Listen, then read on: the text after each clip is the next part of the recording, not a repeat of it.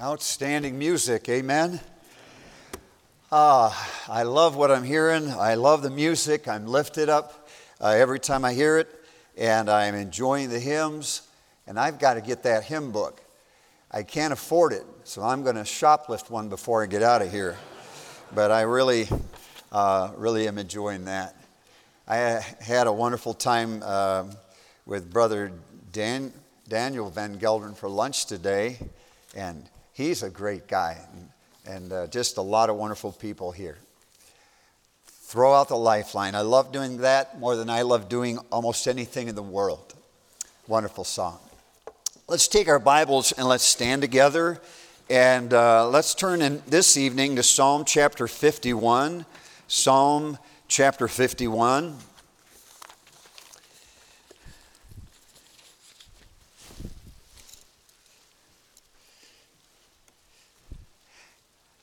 How many of you haven't missed a service yet? How many haven't missed a service yet because you're a student here and you can't miss a service?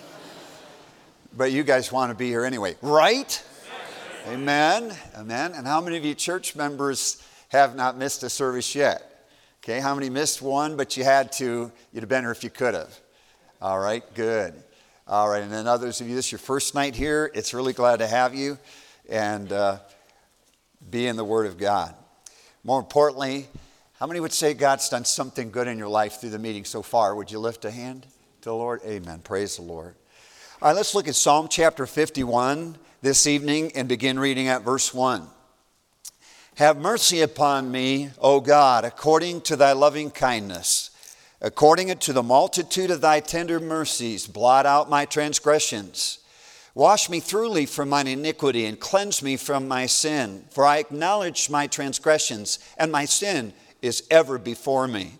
Against thee, thee only have I sinned, and done this evil in thy sight, that thou mightest be justified when thou speakest, and be clear when thou judgest. Behold, I was shapen in iniquity. In sin did my mother conceive me. Behold, Thou desirest truth in the inward parts. In the hidden part, thou shalt make me to know wisdom. Purge me with hyssop, and I shall be clean. Wash me, and I shall be whiter than snow.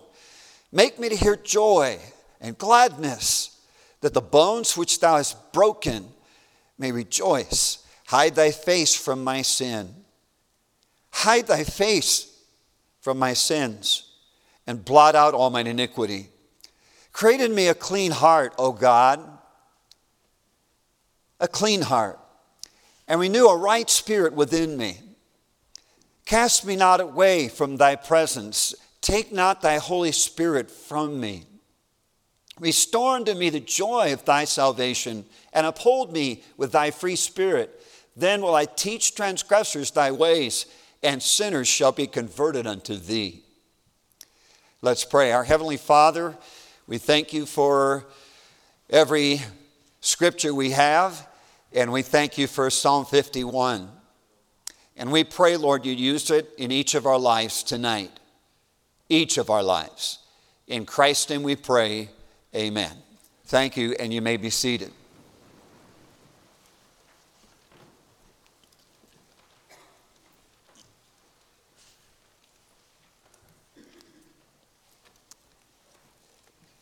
I was at a camp preaching, and a teenager came to me, and um, I had known him for many years. He was a good young man in my estimation. And he said to me, Brother Pelletier, I need to talk to you. You don't really know me. I said, I know you. You're at this camp every summer. I do the Dum Dum song every summer, you know, you know it real well. And he's there every summer. He said, Well, yeah, I'm here, and we talk, but you don't really know me and said, I'm a preacher's son. I said, Oh, I didn't know that. So I did not know that about him. And then he said, And what you don't know is that I haven't been right with God for the last three years. I said, Okay, what's going on? He said, Well, it all started when I got away from God.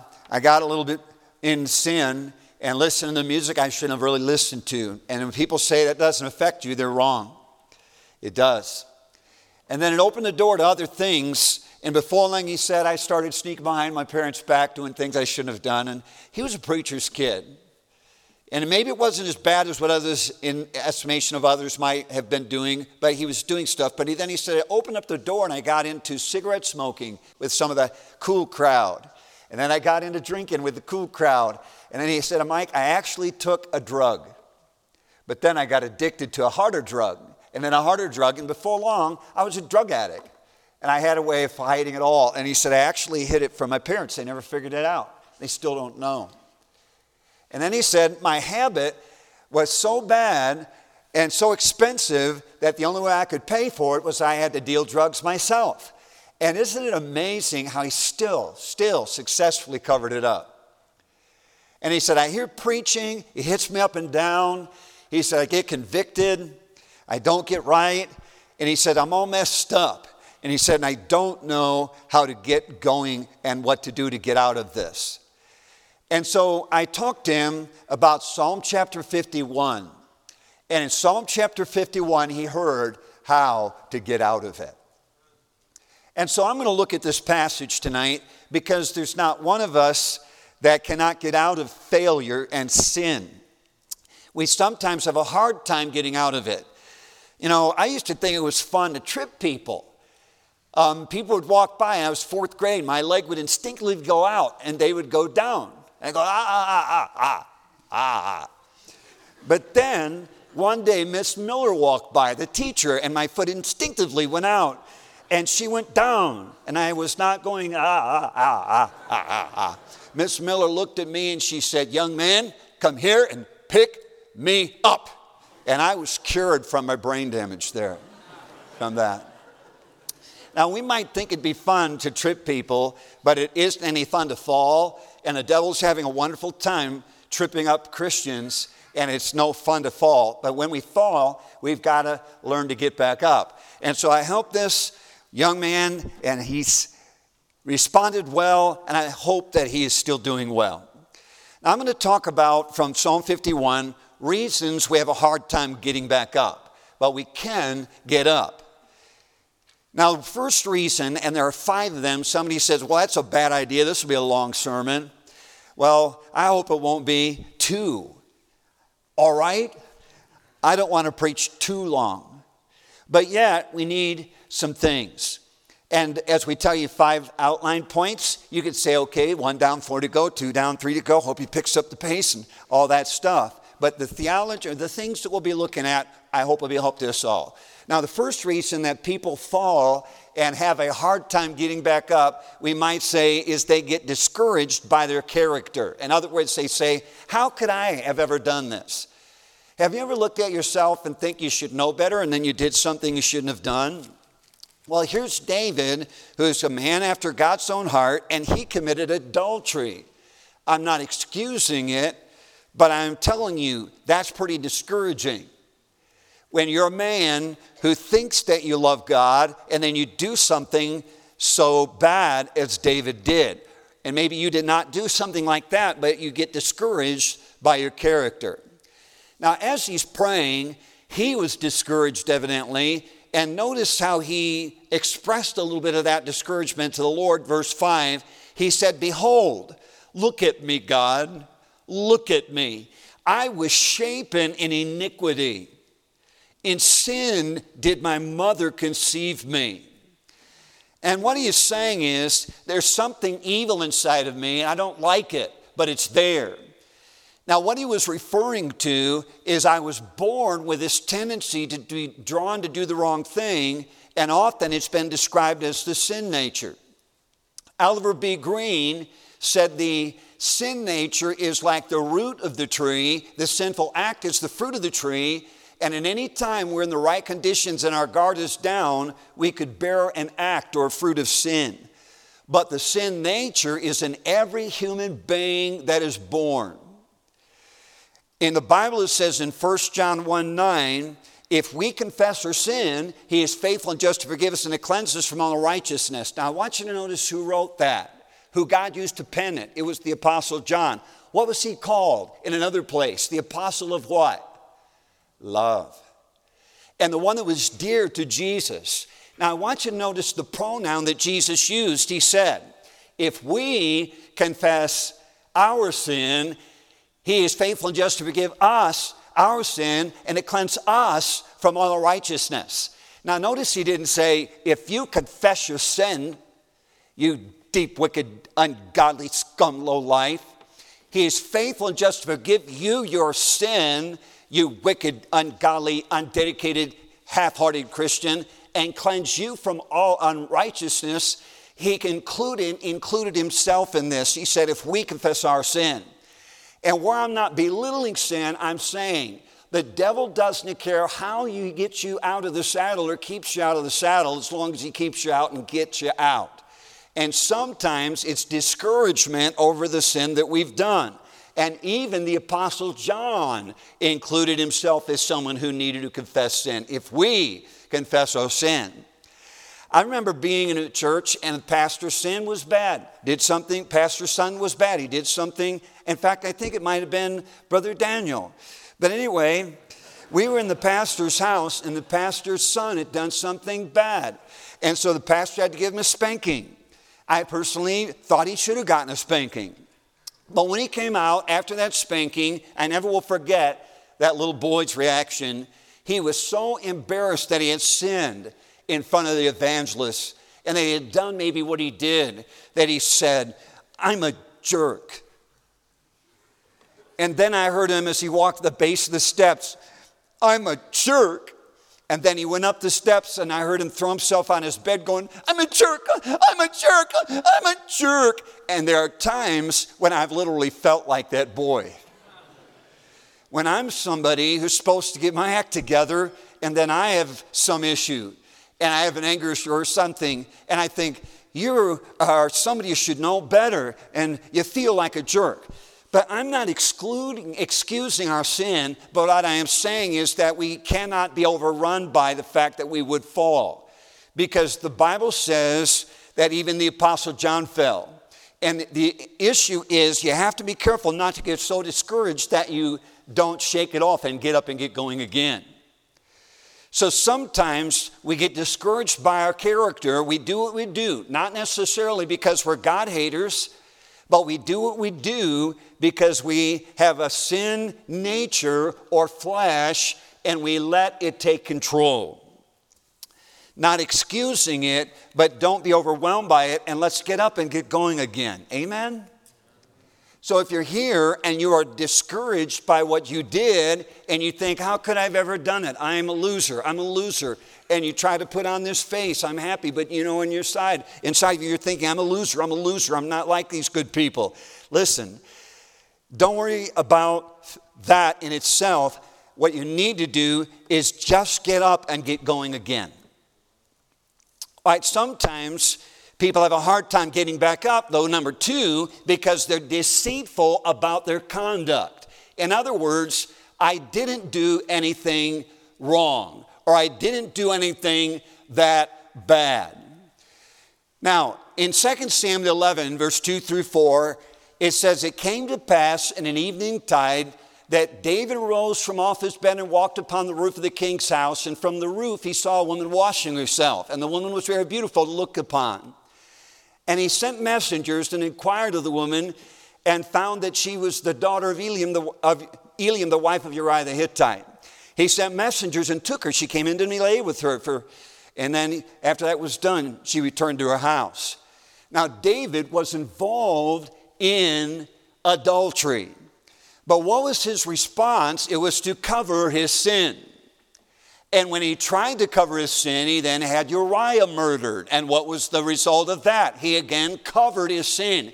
He married Bathsheba. Everybody thought, what a dedicated king, taking care of his soldier's widow. What a good man. And everything looked good. But then the prophet came and he said, God knows what you did. And he was trying to cover his sin. Now, why is it foolish for us to hide our sin? Number one, because we can't hide our sin. We can't hide our sin from God. Genesis 6 5. It says, The eyes of the Lord run to and fro throughout the whole earth. Psalms 11 and verse 4 The Lord is in his holy temple, the Lord's throne is, is in heaven, his eyes behold. Job 34, 21 and 22, for his eyes are open upon the ways of men, and he seeth all his goings, everything that he does. And get this there is no darkness nor shadow of death where the workers of iniquity may hide themselves. If you're inside a hotel room, I'm staying in a hotel room this week. If you're inside of a hotel room and there's a dirty television program or a dirty channel. The eyes of the Lord are in every place, beholding the evil and the good.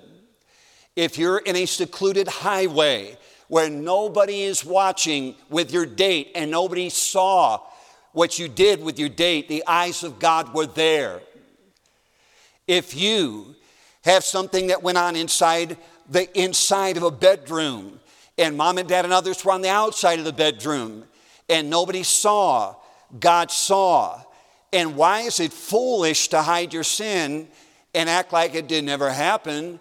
Because God already saw it. And God already knows it. And He knows everybody in this room who's got some secret sin. And then it's absolutely foolish to try to hide it because you can't hide it from yourself. Now, in verse 8, he says, Make me to hear joy and gladness that the bones which thou hast broken may rejoice. Now, did God break his bones? No, not literally. But the guilt that he felt, that he knew what he had done, was as if his bones were broken. And he was saying, This is painful. This is painful. And he could not hide it from his own conscience. Now, in the Bible, in Psalms 32, you have a parallel passage. Just flip over there, but keep your hand here in Psalm 51. And you see what happened when David said he was adulterer and he was a murderer, but he covered it up and he kept silence. He didn't admit it, he didn't confess it, he didn't deal with it, he didn't own it. He just covered it. He had it all covered. Nobody would ever find out but God and himself. But notice what was happening inside his heart when he thought, well, nobody really know but God and myself. Here's what was going on inside of his self in verse 3. When I kept silence, my bones waxed old through my roaring all the day and night. Day and night, thy hand was heavy upon me. Conviction, conviction. Moisture was turned to the drought of summer the freshness in my walk with God and the freshness, freshness of my life was dried up like a drought. And then he says, I acknowledged my sin, my iniquity have not hid, and I said, I will confess my transgression, and thou forgavest the iniquity of my sin. But why was it foolish to hide it? Because he couldn't hide it from God. And would we all agree with that? Does God know every one of us in this room? Does he see even our hearts in this room?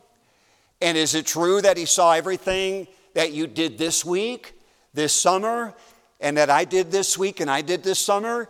Absolutely. Now, He's not looking with the judgmental, I hate you, I hate you, I hate you, but He is saying, and I am hurt because of you, I am hurt because of you, I hate what you've done, I can't have fellowship with you.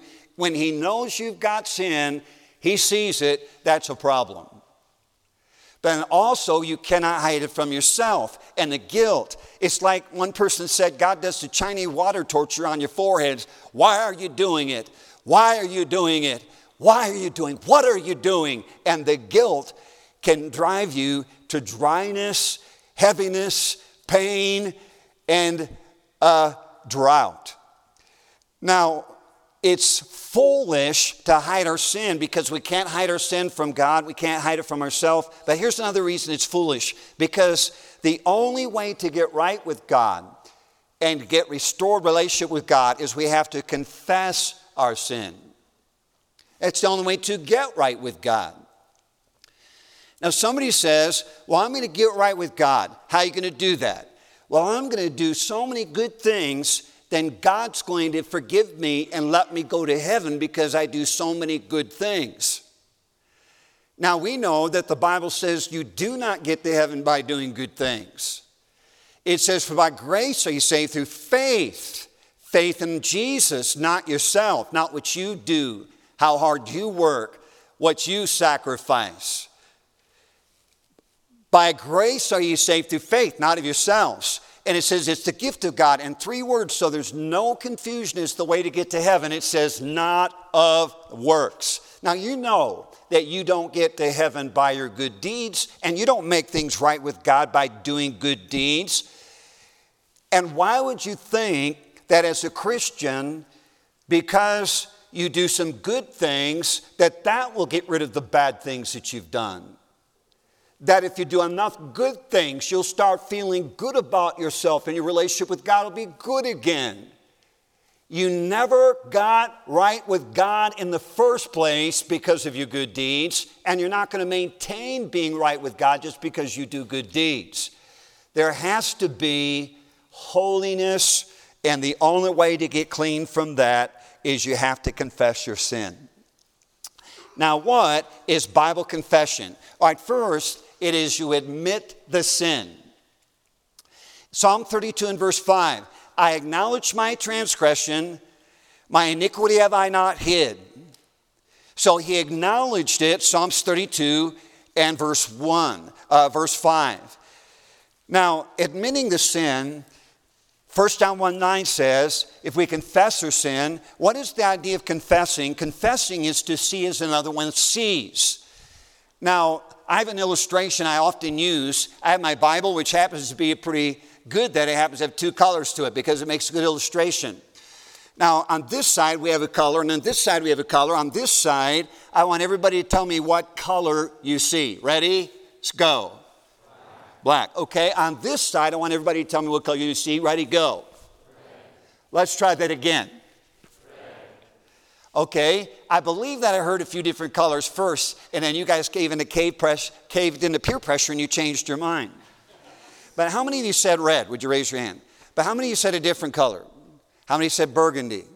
How many said maroon? How many said green? You're colorblind.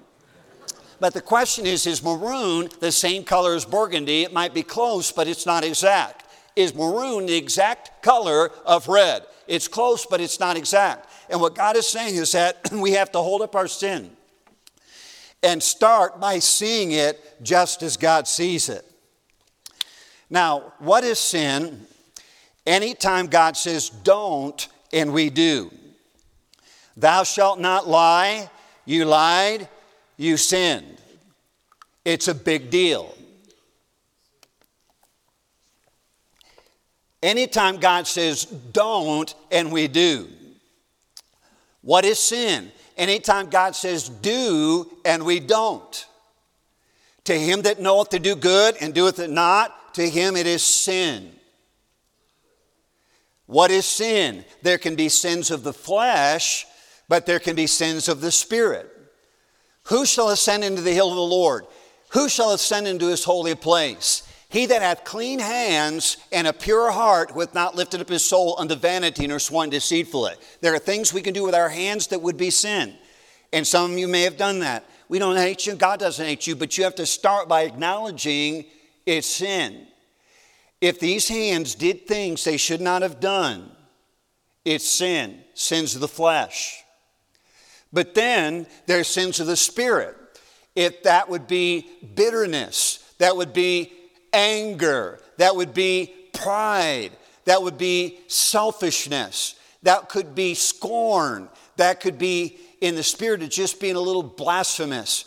There are things that you can say with your mouth let no corrupt communication proceed out of your mouth. And there's so many different ways that we can sin. Now, the first thing we have to do is admit the sin.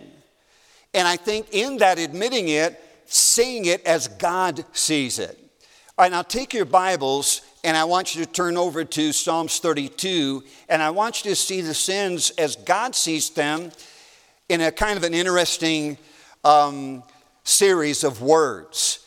Psalms 32, there are four words right here that we typically think of and we just breeze over them and we think, well, yeah, the sin, the sin, the sin, the sin. But the words are not the same.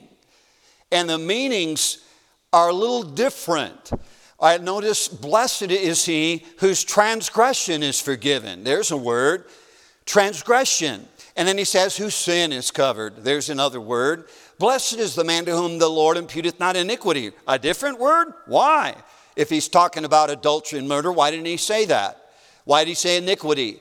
Why didn't he say adultery? Why didn't he say murder? Why did he say iniquity? He did, but why? And then he says, and whose spirit there is no guile. Why'd you choose that word? All right, the words are different and they talk about the types of sin, I think maybe even from God's perspective, how he sees what we have done. At first, the word transgression, it means to revolt against. It means to rebel.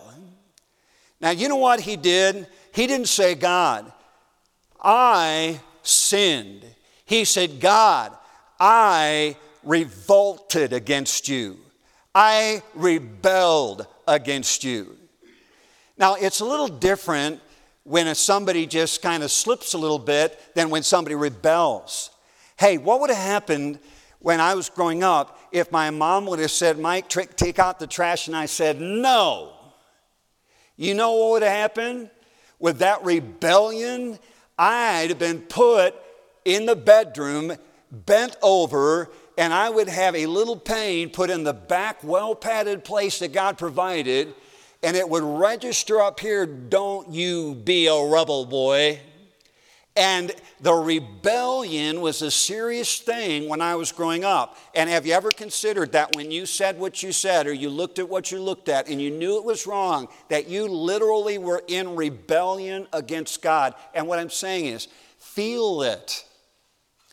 Try to feel it. Try to own it.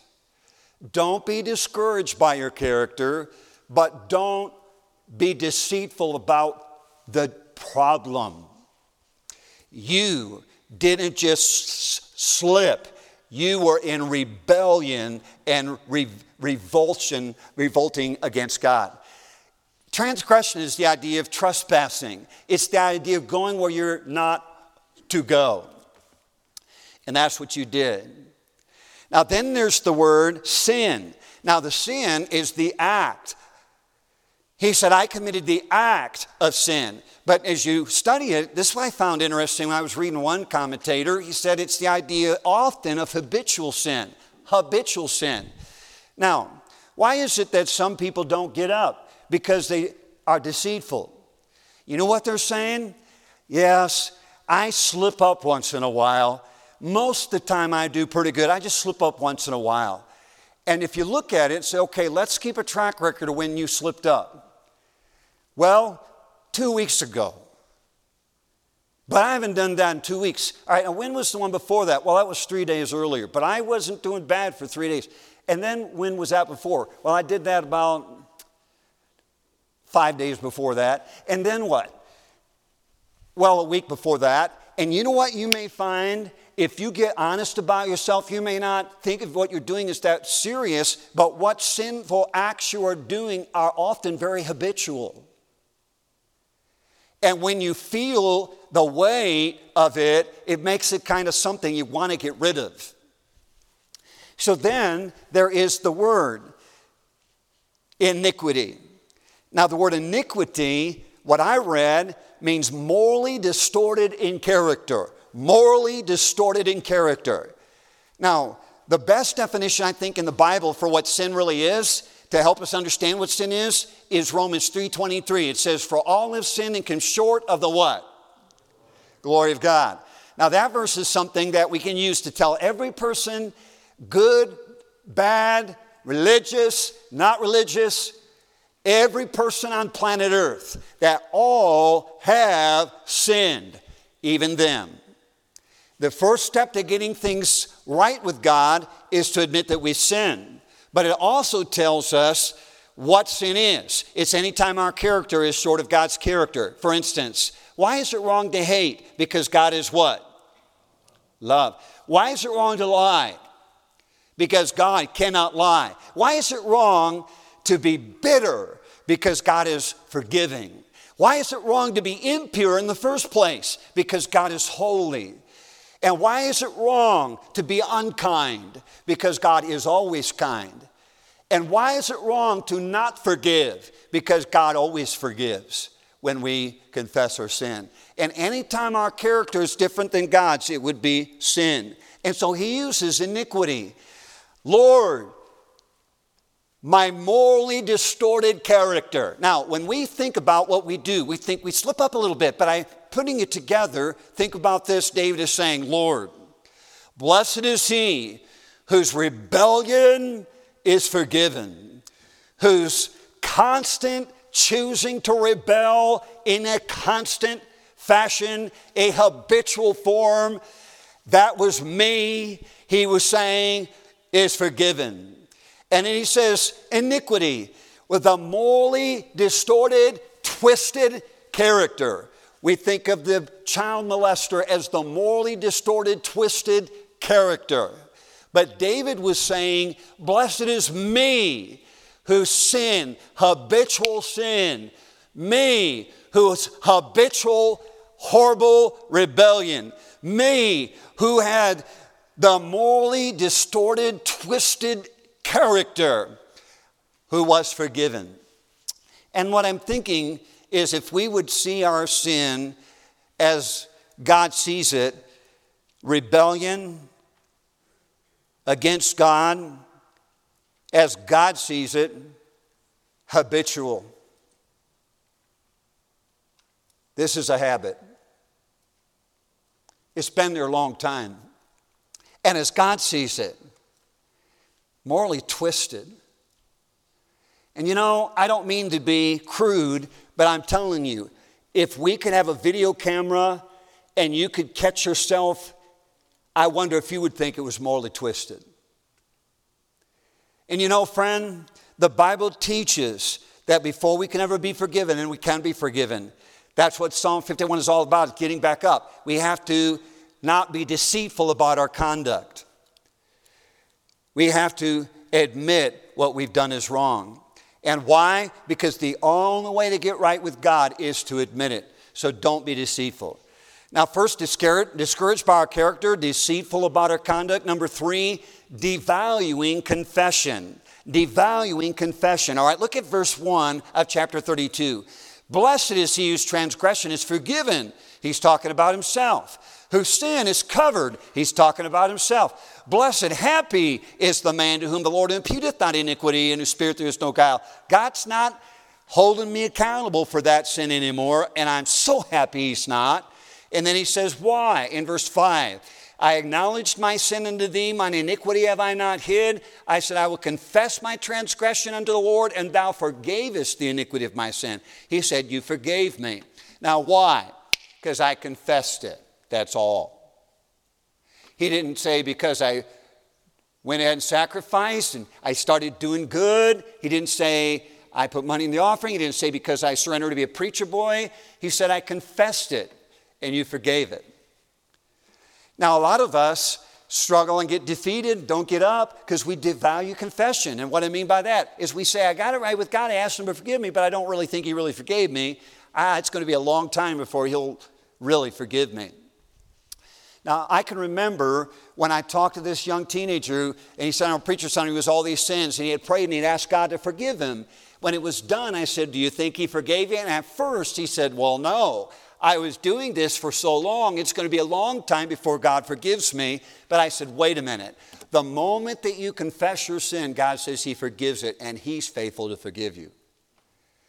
Now, I think I might have said something about this. I think I got ahead of myself. And uh, so let me just kind of bring us back to this idea. In order for us to be forgiven, we've got to confess our sin. And I think I mentioned there are three steps to Bible confession. All right, now, first, it is you admit the sin. I acknowledge my transgression. You have to admit you're a sinner before you can ever be saved. You cannot get to heaven until you acknowledge and admit that it doesn't matter what you do, how religious you are, what sacrifices you make, your good deeds are not going to get you to heaven. You have to admit you're a sinner who is, is, is worthy of going to hell. But as a Christian, you have to also acknowledge that you've sinned before you can get things restored. So, hey, do you need to admit that you have done some sin? Are you hiding a sin?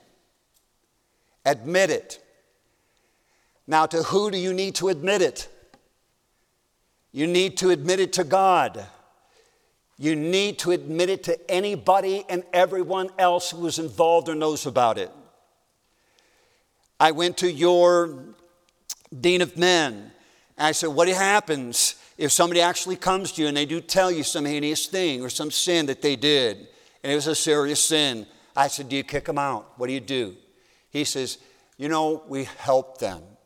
We don't even talk about the merits, we help them. And there might be some consequence, but by the time they understand the help that they get when they get clean, they don't care about the consequence.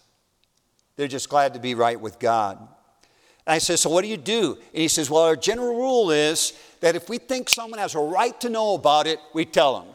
And you know what? If somebody has a right to know about it, just admit it and let them know about it. Because the first step to getting things right with God is we have to admit our sin. Does that sound like what the Bible is saying? Can we hide our sin? Can we keep silent without having our moisture turn to the drought of summer? Can we keep silent without God breaking our bones emotionally? Can we keep silent without the hand of God being on us day and night, heavy? Who's going to find out? Who's going to find out? Does God really forgive me? Is it all taken care of? How are you going to do that without admitting it? So do yourself a favor and admit it. Number two, we abandon it. Let the wicked forsake his way and the evil man his thoughts, and let him return to the Lord, and he will have mercy and he will abundantly pardon. But the third step is, I think, very important in Bible confession. You have to accept the forgiveness. You have to accept the forgiveness. Now, the only way that somebody can get to heaven is they have to admit that they're a sinner, Romans 3.23, all the sin comes short of the glory of God, and then they have to call upon the name of the Lord to be saved. Not work for it, but call. And how? In faith. In faith that what Jesus did 2,000 years ago will save them from their sins today. And you know what's part of that? Faith is accepting the forgiveness. You have to believe that what Jesus did 2,000 years ago will save you from your sin, that what he did will take care of it. And until you accept that that is enough, you can never have forgiveness of sin. But then, as a Christian, until you accept that this is enough for you, you can never feel and restore fellowship with God again. You've got to accept that He forgives you. And sometimes people are crippled and they are held back because they don't believe that God forgave them. All right, now, first of all, what is our getting right with God based on? All right, turn in your Bibles to Psalm chapter 51 and I want you to see this getting right with God. What is it based on? In Psalm 51 and verse 1, David said, Have mercy upon me, O God, according to the fact that I've done really, really, really, really, really, really good these two weeks. No, have mercy upon me, O God, according to the fact that I'm really, really, really, really, really, really, really sorry this time. No, have mercy upon me, O God, according to the fact that I sacrificed in this way and I was dedicated in that way and I served you in that way and I read my Bible an hour and I prayed for this amount of time. Have mercy upon me according to what I have done. No. Notice what he says, and of course I'm trying to overemphasize it, but don't miss it. Don't miss it. It says, Have mercy upon me according to the multitude of thy tender mercies. Blot out my transgressions. Wash me thoroughly from mine iniquity and cleanse me from my sin. He didn't say, Have mercy upon me according to my good deeds and the way that I'm doing better. He said, According to the fact that you have a multitude of tender mercies, blot up my sins. According to your loving kindness. And he's basically saying, according to your character and who you are, you're just a forgiving God who required a payment. Jesus made that payment. You are just, your character is satisfied, but you are the kind of God who forgives. And He didn't say, Have mercy on me according to the fact I'm really doing better. You and I have to understand confession is enough. Confess it. And on the basis of who God is, not on the basis of who you are, He will forgive. Done. And don't let the devil beat you and get you out of the saddle by telling you that confessing your sin isn't enough. God's going to have to really watch a while to see if you really, really, really, really, really mean it. And if you do better, listen, God's going to have to look at me and watch me a while before he likes me again. Romans 5, Romans says that while we were sinners, Christ died for us. So God loved us when we were sinners, and he definitely didn't stop loving us as Christians when we sinned. It broke our fellowship with God, but we can be restored because God forgives. Now, how many sins do you think that God has forgiven people of in history? Billions and billions and billions. How many people that looked at pornography had been forgiven throughout history? I'm not making light of sin. I'm telling you, it is revolting rebellion and nauseating to God. It is twisted. You were part of morally twisted character. The word transgression, revolt, can mean revolting. I have a dog, a little puppy dog. I love my puppy dog.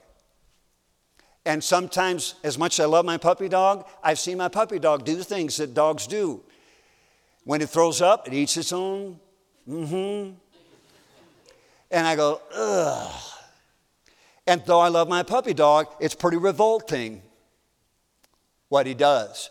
And it's pretty disgusting. And I think sometimes God, though He looks at us, He loves us, He sees us as doing morally disgusting, revolting, habitually, and in rebellion in His morally twisted character. And yes, it's horrible to Him, but He will forgive according to his tender mercy.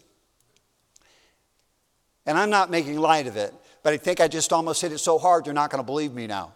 He'll forgive it. Even that. Amen? So think about what you've done. You've got to get back up, and you're not going to get up if you just get discouraged by it. You're not going to get up if you're deceitful by it. And you're not going to get up until you value confession. He's forgiven many sins. And the Bible says he forgive our sins. And he says, Moses, pardon, I beseech thee, iniquity of this people as thou hast from the days of Egypt until now. Numbers 14, 19. How many sins has God forgiven people of since the days of Egypt till now? Billions and billions. And he's got enough forgiveness to forgive us today so we can take it and get restored. All right, now, some, and I've got to be quick with two more, discouraged by the consequences. All right, some people have a hard time getting back up. Don't get bored. Focus. God wants to help you. Discouraged by your character. You're not a God hater. You've got a sin nature and you let it take control. Deceitful about your conduct. I didn't do anything wrong. Or I'm such a good person, I'll get to heaven on my own. No, don't you be deceitful and deceive yourself. You'll not get to heaven on your own, and you won't be right with God by your deeds. And also, you can deceive yourself by hiding sin and trying to be deceitful to others. Admit it. Admit it. The only way to get right with God is to confess it. The third thing is devaluing confession. What is confession? Admit the sin, abandon the sin, stop. Stop. And then accept the forgiveness and go on. And some might need to be here tonight and say, okay, God, I'm going to accept that you forgave me. Thank you. And go on. Now, the fourth is discouraged by the consequences. Now, when David went into sin, the prophet came in 2 Samuel chapter 12 told the story about the man who was wealthy and he stole the neighbor's sheep, even though he had several of his own. He killed the neighbor's sheep for a visitor who was coming, and he ate up the poor man's sheep. And David was so angry. He said, How could he have done that? And Sam, the prophet said, Thou art the man. And then he said, Because you've done this, the child that is born from this bad relationship will die. David gets on his knees and he prays and he weeps and he asks God to heal the baby and not kill the baby, but the baby dies. And they think David's going to fall apart because the baby died.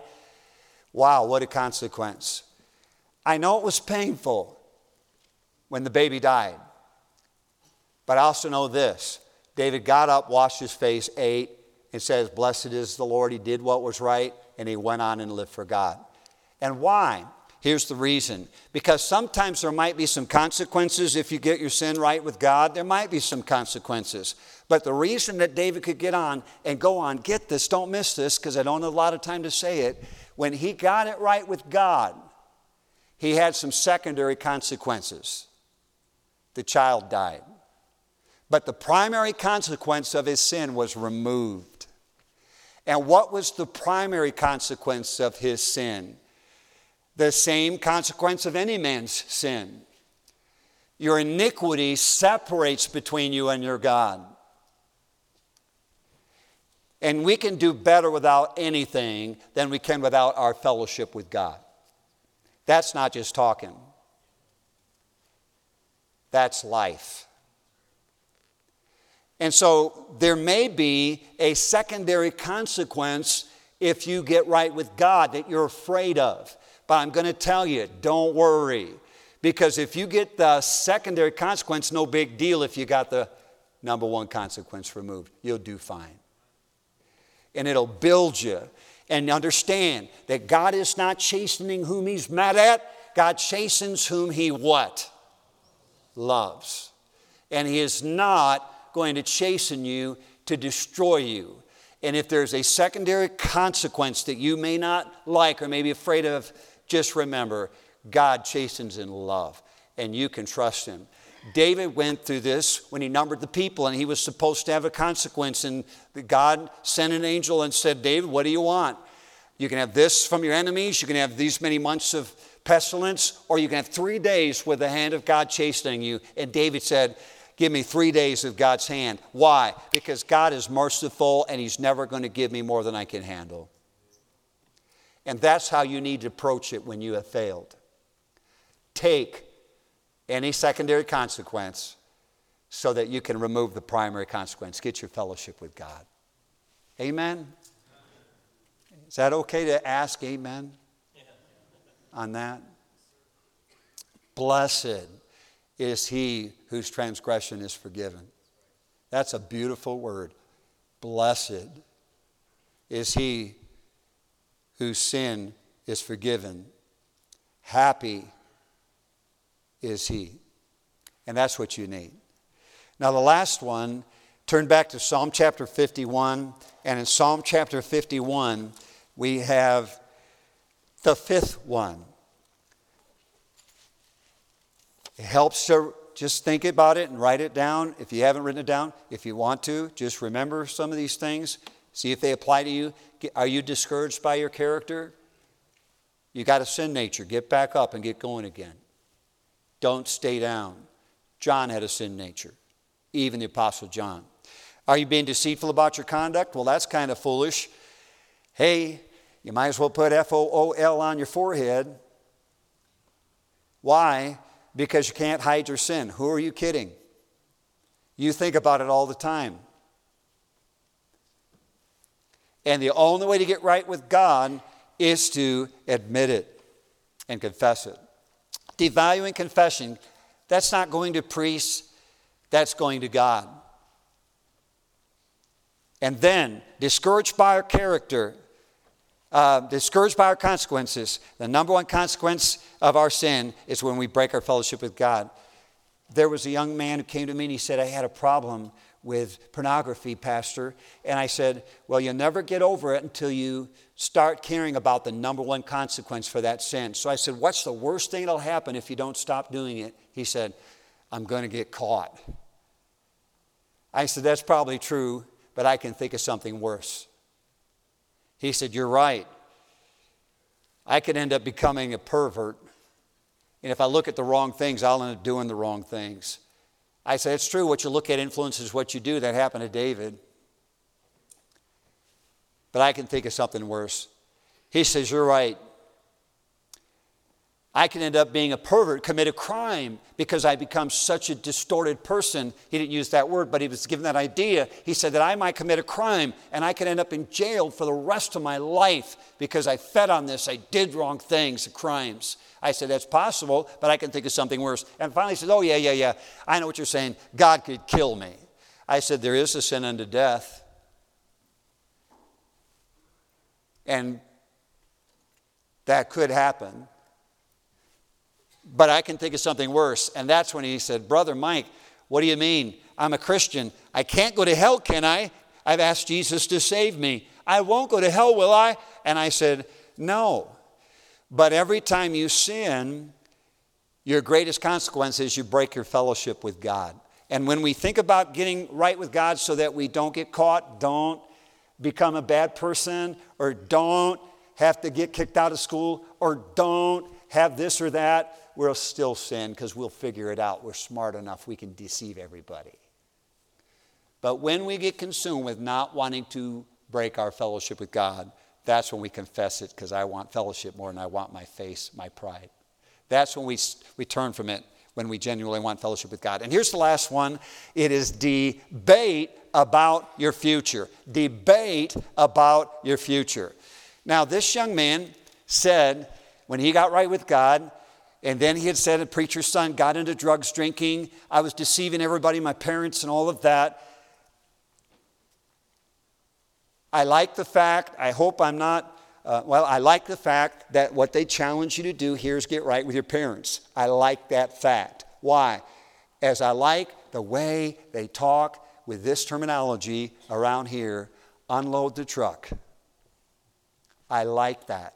Why? Because when you unload it and you pray, God, I don't want two or three pieces of dirt left in my truck. I want it all dumped out. That's when you have confidence with God. But anyway, he said, I got this right with God. I said, Do you feel like you're right with God now? And he finally said, Yes, thank you. And then he got all happy and he said this. He said, You know, I used to think that maybe I'd be a preacher or something. And I used to think, man, I want to be a preacher. And then he said, But huh, I guess I'd never be a preacher now. I said, Really? Why? He said, Oh, I've sinned so much, God will never use me as a preacher. I've kind of ruined it for the rest of my life. And I said, Though I don't mean to make some sins worse than others, I said, Have you ever been divorced? He said, No, I never been married. And divorce is not the sin that keeps you from serving God. There are a thousand, thousand places to serve God. Just won't be in a pulpit. Lots of other places. So he said, Hey, I guess I will never serve God after all I did. I said, Wait a minute. Look at Psalm 51, and this is what I showed him, and I'm going to show you.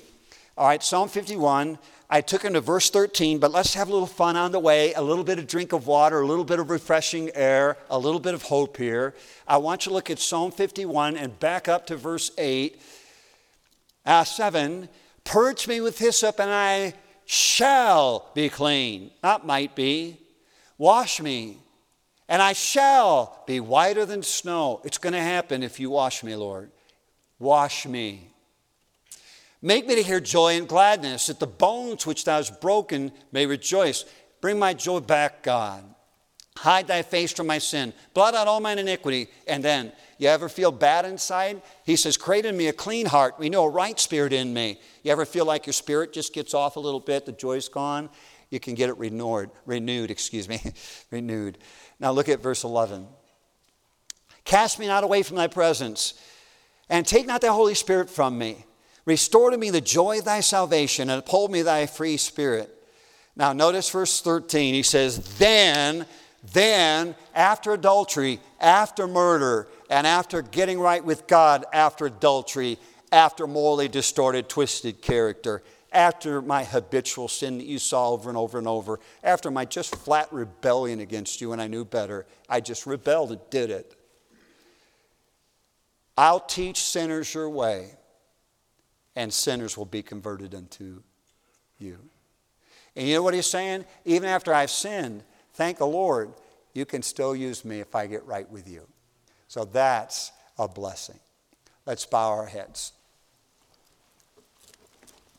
Now, with our heads bowed and our eyes closed this evening, I wonder how many of you would say, Brother Mike, I may not be everything that I should be, but I do know this. If I were to die, I would go to heaven, and I can give you a Bible reason why I know that I'm on my way to heaven. If you would say this, now think, don't be a liar and raise it.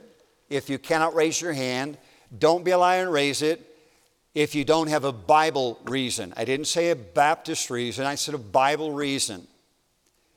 Now, how many of you would say, Brother Mike, I may not be everything I should be, but I am 100%, not 90%, not 75%, not 50%, I'm 100% confident that I am on my way to heaven and I have a Bible reason to prove it. Now, if you can say that, would you lift up your hand if you have a Bible reason why you know that you are on your way to heaven? All right, thank you. You can put your hands down.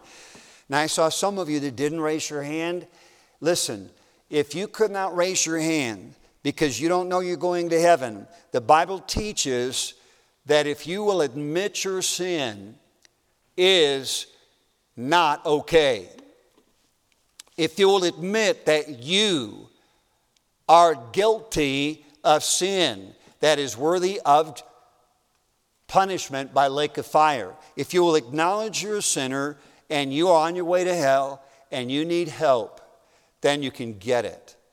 How? You come to God and you ask Him to forgive you and you put your faith in Him that He will by what He did on that cross. Now, with our heads bowed, is there anybody here to say, Brother Mike, I don't know I'm going to heaven, but I know I don't want to go to hell, and I have no problem admitting my sin is horrible and I do not know I'm going to heaven and I want help. All right, if that's you, would you be kind enough just to slip up your hand? I'll see it and remember you in your prayer, in a prayer. I won't say your name where you're sitting. I won't force you to do something you don't want to do. I'll pray for you. So, is there anybody I don't know I'm going to heaven, but I am willing to admit it and I want help? Just slip up the hand right where you're sitting and put it right back down. I'll see it and remember you in prayer. I'll just pray for you. Anybody like that? I don't know I'm going to heaven, but I know I'm a sinner and I'm on my way to hell unless I get forgiveness. Anybody at all? Okay, now, how many of you would say, Brother Mike, then, I'm a Christian, but as a Christian, I have to admit that I am not right with the Lord in some things. Now, with our heads bowed and our eyes closed, if you're a Christian and you are covering up some sin, you've got to get back up. And I wonder how many of you are in that situation and you would say, Brother Mike, God already knows it, so I might as well admit it. And I might as well admit it because I can't get right with God until I do. And you'd say, Brother Mike, there's some sin I need to confess and get right with God. And it's time to quit hiding it. Would you just slip up the hand and be honest before God? If there is, just lift up the hand. There's some sin that I need to get right with God. God bless you and put it right back down. God bless you there, put it right back down. God bless you there, God bless you there, put it right back down. God bless you over there, put it right back down. There's some sin in my life that I need to get right with God. I need to admit it and just slip it up. Anybody else? Okay? Okay. Now, is anybody here would say, Brother Mike, what hit me today, tonight, was that the number one consequence of my sin is that it breaks my fellowship with God. And I don't want anything to break my fellowship with God. And that helped me. I needed that. And I'm going to focus on it from that perspective. I don't want anything to break my fellowship with God. And I've been trying to just not do things because I felt bad or I, I wanted God to not be mad. I just don't want fellowship broken with God. And if that helps you, would you just slip up the hand and put it down and say, Lord, I want to seek fellowship with you more than I want that sin. I want you more than I want that sin that you struggle with sometimes. All right, good, good, good, good, good. I want you more than I want that sin. And then, is there anybody you would say, and this is an important part, two more questions. Is there anybody would say, Brother Mike, I've admitted sin. I've tried to turn from it, but the devil keeps reminding me remember what you did, you big phony. Remember what you did. And I never really accepted that God forgave me, and I need to accept the forgiveness and enjoy it and go on. If you say, That helped me, I need to accept the forgiveness for something in the past that God already forgave me of and just believe it. If that's you, would you slip up your hand if you needed that one? I needed that one to accept that God forgave me so I could get up and go on. Amen. Amen. And some of you may feel like your future is tainted or hurt because of failure. Just remember, after David's murder and adultery, that he still was used greatly and mightily by God, and God can greatly and mightily use you. David even penned scripture, you know that, after he went into sin. So God can use us after our failure when we get things right and get up and get going again. Let's stand to our feet. And tonight, let's have a word of prayer first. Lord, we pray that at this invitation time that there'll be some sincerity and searching our hearts, that your hand would move through our hearts and convict us and point out any areas that are still between us and you. And that, Lord, if there are any that are here that still need to confess some sin, that they would. If they need to confess it, and the fact is they need to, by sometimes going a little further than just on a knee, they might need to go to the dean of men, the dean of women, they might need to go to a parent, that they would so that they could get fellowship restored with God fully. And Lord, whatever needs to be done tonight, even those who just need to accept the forgiveness, that Lord, they would be encouraged that you forgive them. And even if they need to pray about that,